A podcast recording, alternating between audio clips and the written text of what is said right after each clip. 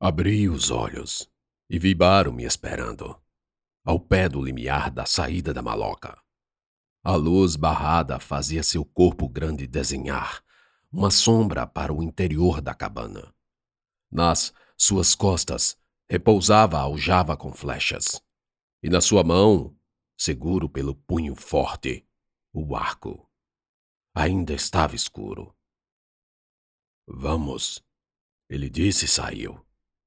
Arrumei alguns pertences de falsê numa mochila, e a última coisa que restava colocar dentro era sua pistola Mauser C96 e o resto da munição. Bastante, por sinal. Na minha mão, ela era enorme. Provavelmente teria sido usada pelo coronel ou algum conhecido durante a Guerra dos Boerês, quando o Reino Unido dominava parte da África e principalmente o sul-africano. Uma bela arma. Virei-a de um lado e de outro, e pensei no que poderia fazer empunhando-a ou carregando-a num coldre. Meu coração, naquele instante, se tornou ainda mais movediço, me tragando para seu interior, onde uma coisa escondida me aguardava: a ambição. O pai de Baro era um homem importante, o coronel foi um homem importante. Prestes era um homem também importante, e não só ele, mas todos que estavam ali, naquela marcha, lutando contra o presidente Arthur Bernardes, o mais poderoso, assim eu imaginava, de todos os homens importantes. Esses pensamentos germinaram, mas eu precisava regá-los para que criassem raízes fortes. Ou será que as sementes já estavam desde sempre plantadas? Estou pronto, disse Abaro, quando saí da maloca, com a mochila nas costas e a Mauser no coldre. Vestia as botas do coronel, que cabiam perfeitamente em mim. Coloquei também seu colete e por fim enfiei um chapéu de abas largas, os cinco chavantes que iriam com a gente me olharam intrigados, talvez vendo em mim uma aparição do próprio Falsê. Aproximei-me de Baro e falei: Vamos voltar à coluna, e com ela vamos marchar até onde esse presidente Bernardes está. Depois eu e vós, Messê, vamos atrás de seu pai. E o que acontece se meu pai me vê com vocês, do lado de vocês? O lado não importa. Eu sei o que fazer. Preciso apenas que confie em mim. Ele assentiu com a cabeça. Esse era o lado bom de Baro. Sua paciência e tranquilidade, com problemas sem aparente solução, dava-lhe tempo para refletir. Isso aprendi com ele e com os indígenas no pouco tempo que fiquei naquelas paragens. Entramos em canoas que desceram rios desconhecidos para mim, num serpenteado comum, trocando de afluentes e entrando em outros que certamente desaguariam novamente no Tocantins. A certa altura, Baro me disse que teríamos que ir a pé, o que foi feito. Nessa travessia, saímos da mata densa para entrar em descampados do cerrado. Vi árvores com troncos grossos, grandes árvores, como Angico, Ipê e o Pequi. Numa dessas últimas, paramos para tirar frutinhas amarelas e saborosas.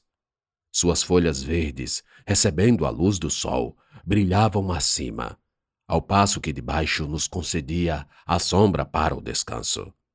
Foi nessa travessia que também vi todo tipo de animal, desde bandos inteiros de araras de todas as cores, tucanos e outras aves, até um tamanduá-bandeira, e sua predileção por cupins.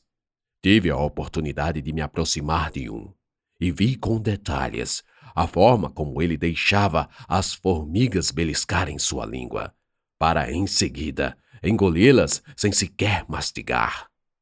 Passávamos por capivaras, jacarés, teius, tatus, porcos do mato, enfim, animais que, ao nos verem, corriam e se escondiam entre os arbustos. O lugar era um zoológico sem grades, cercas ou paredes.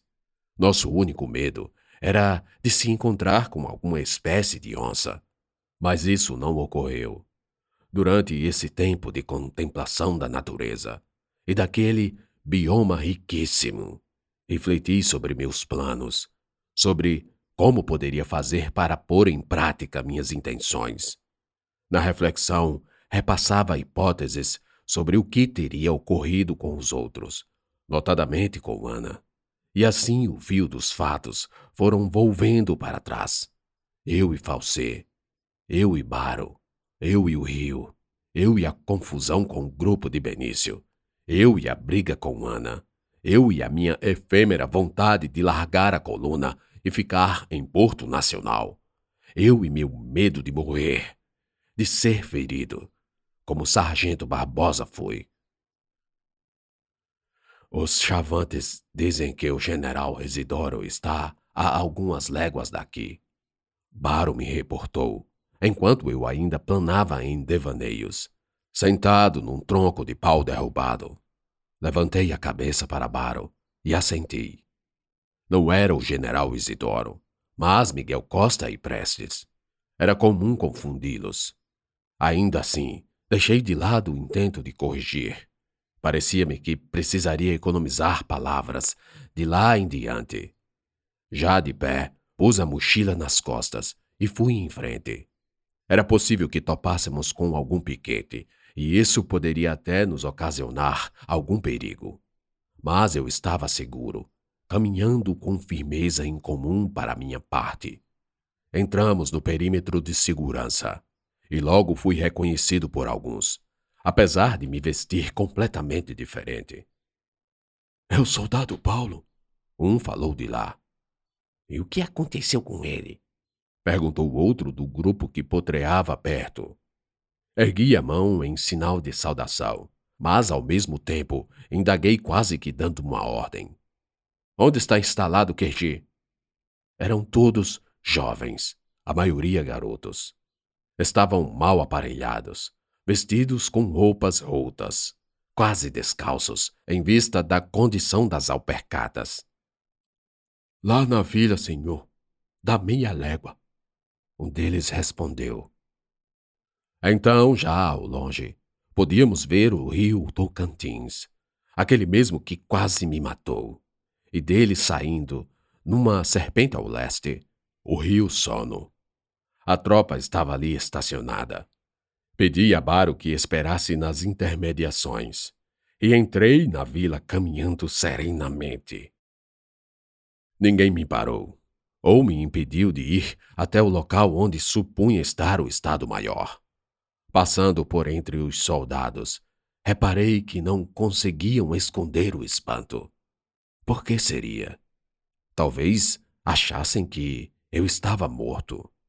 Era a hipótese mais provável. Cheguei à barraca, sempre a mesma, isto é, com a lona que servia de coberta.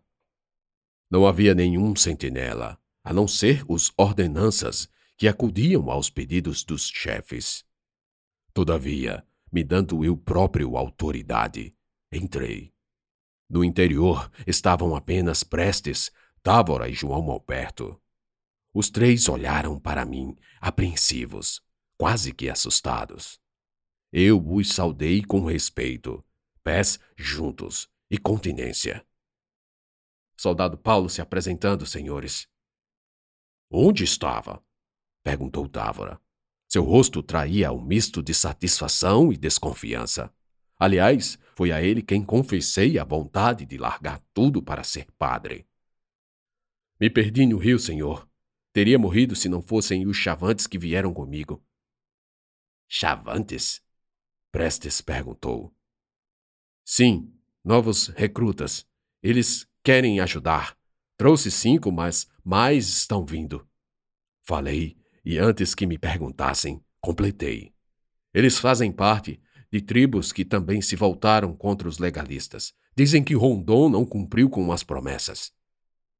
Ao falar o nome Rondon, e ainda mais em desprestígio, Prestes logo acentuou a atenção para o que eu dizia. De todos os oficiais de alta patente do exército, soube depois, Rondon era o único que causava em Prestes uma estima peculiar. Paulo, não é? Ele referiu-se para se certificar do nome, porque há tempos já não tínhamos interações.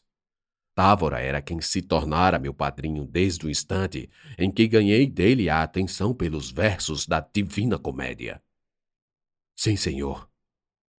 Já que você estabeleceu a comunicação com o grupo de índios, eu encarrego de organizá-los. Seja como for, pelotão, esquadrão, grupo, bando, eles respondem a você e são de sua responsabilidade. Não quero saber de saques, roubos ou outras violações. Está entendido? Sim, senhor. Além disso, estamos mesmo precisando de novos integrantes. O paludismo vem dizimando nossas reservas. Bem, era só isso. Dispensado.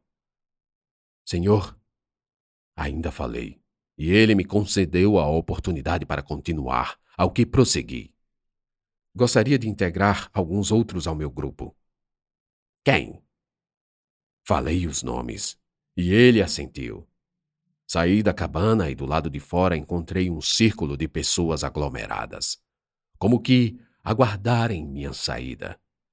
Muitos rostos novos, outros velhos, e no meio deles, o Diana, escondido entre os ombros. Ela estava do mesmo jeito, salvo pelo chapéu de couro, o bornal e o rifle cruzado nas costas.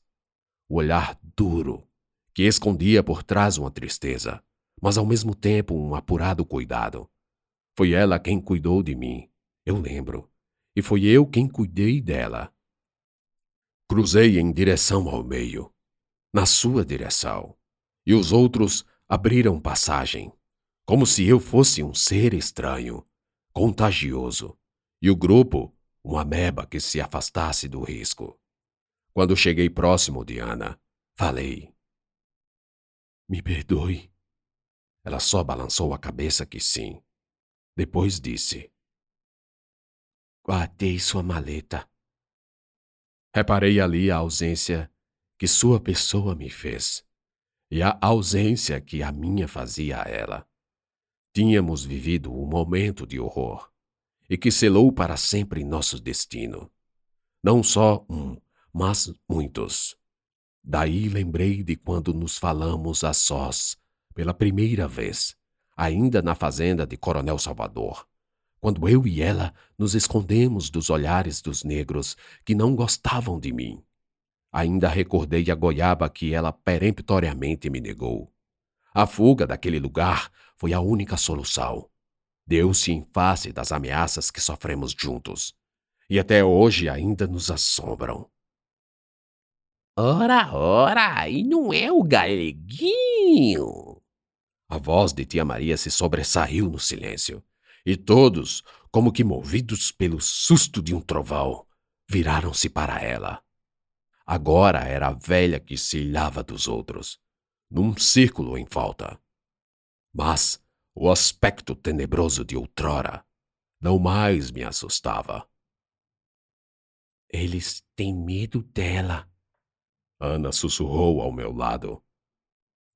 Eu sei. E agora é que vão ter medo de verdade. Não só dela. Agora vão ter medo de mim. Muito medo. Ana me fitou e não escondeu a cara de preocupada.